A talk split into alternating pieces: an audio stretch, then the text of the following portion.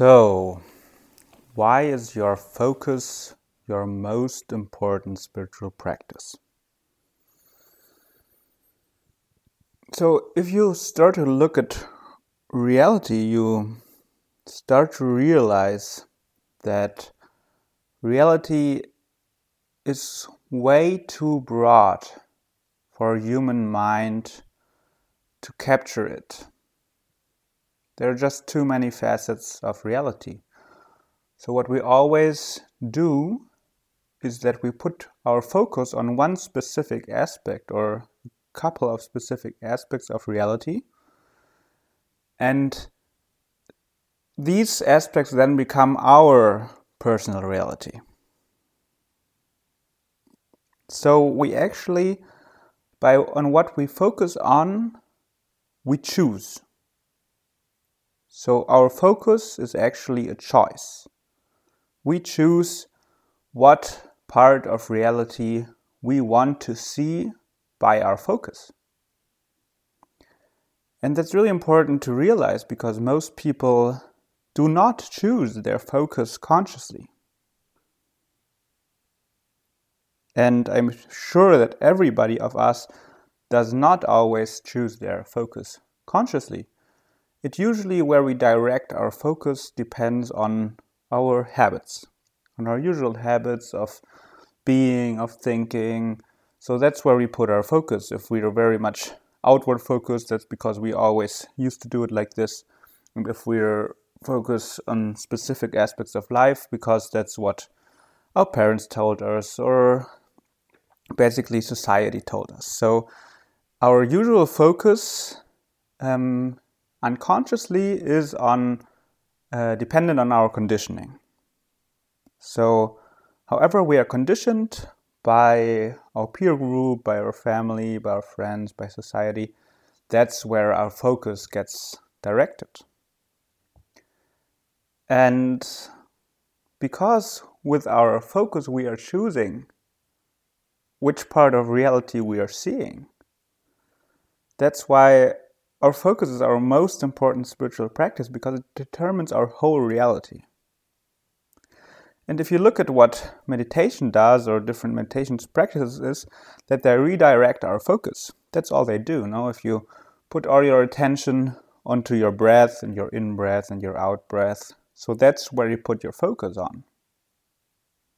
And it's always important what you focus on always leads to many things that you don't focus on. And that's what's really important about meditation that in the end, it's not that important what you actually focus on. No, it doesn't have to be the breath, it can also be a candle or just something random. But what's really important is what you're not focusing on, which is the constant thoughts in your head and the constant judging and all these things that um, usually fill up your mind. So you just, in the end, meditation is just a change of focus. And that's why, for many people, also work can be very meditative because it puts them on a specific focus and then they stop thinking about other things. You know, if you're a very good surgeon, for example, your focus is entirely on what you're right now doing. And you stop thinking about other things, you stop judging, you stop all these other things, ideally. So, in that state of consciousness, your focus frees you from the egoic mind, from all these um, judgments, and from all these other things. So, in the end, um, what you focus on is really the most essential essential practice, and um, I would really invite you to try to be more conscious of what you're focusing on because the more conscious you become of what you're focusing on, the more you will be able to to see what you want to see. And as our focus is usually so conditioned, so our, our also our perception of reality is really conditioned. So you got to make that switch, and that's a hard switch. It's not easy. It seems to be so easy to to change your focus. But it's actually one of the most different, uh, difficult things that we have. I mean, we can do it in one instant, we can change our focus, but can we change our focus for 24 hours a day? Or maybe a little less since you're also sleeping. But um, that is the real skill to be able to choose consciously what you're focusing on, and then that becomes your reality. And it's not about just outside things, it's about which um, thoughts you focus on.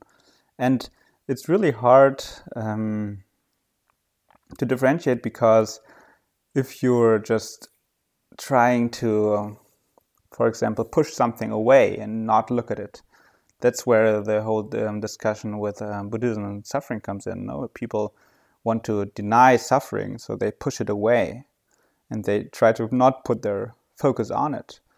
But if you just push it away, that's not the way to go because then it just gets pressed into your subconscious. So it's not about pushing one part of reality away because by pushing it away, you're actually putting energy into it. But it's really to focus consciously what do I want to focus on right now? And that is really the essential spiritual practice. And um, that's why it is true that your focus determines your reality. And um, by choosing a conscious focus, you can change your, your reality. But don't get confused. Um, if you start to do that, there will be many moments where you're gonna be switching back into your old way of focusing. Especially, for example, if you meet an old friend um, from a different time of your life, for example, they usually directly trigger in you a certain way of perceiving life you know they change your focus because you associate specific things with every person and so if there's a, an old person from your life that was maybe in a very positive uh, life situation then your focus might be also going to redirect onto the positive things. If it's a person from a kind of negative um, period of your life your focus might going to redirect onto the negative. That doesn't mean that the person actually has every, anything to do with it. It's just that you are conditioned, what you have conditioned up on this this person, what you have associated. If you look at it from a neuroscience perspective, it's just association. You know what what you have associated with a specific person, which feeling, which situations. So that doesn't mean that this person is bad or good. Uh, it can mean that this person is good or bad for you based on your specific conditioning, but that's not their mistake, it's just what you have associated with them. Of course, it can be also their mistake if they've treated you badly, but it can also be that just in a specific life situation, they were by your side and um, you were experiencing certain things, and now you have associated them with, with this person. So, choosing your focus consciously can help you to free yourself from these uh, mental conditionings that you have created in your life. It's a, no, it's a natural process. Um, basically, if you're living an unconscious life, you're always going to associate things in a certain way. And even as you get more conscious in your life, you um, still there's a large part of yourself where you create new associations and conditioning all the time. And um, that's why really checking your focus is so crucial and also checking, okay, what conditioning am I building up and how can I maybe maybe change that uh, conditioning in a specific way. And usually, once you realize that you have a specific conditioning, that's the first step that you need to get out of that conditioning. No, it's usually not. It does not have to be enough. No, there's often some other things that you have to do and it's just a habit you know it often it's not enough to just realize what was what you're associating with a person um, often you also have to build a new association. So it's basically just um, brain reprogramming. You know, reprogramming your your your mind, which has created certain association with certain situations and persons, and then uh, once you make new experiences, um, you can reprogram the whole thing. So, yes, I think that's what I wanted to talk about, and I also wanted to make very clear that your focus on life usually strongly depends on what focus you were given by your environment when you were, you were young. No?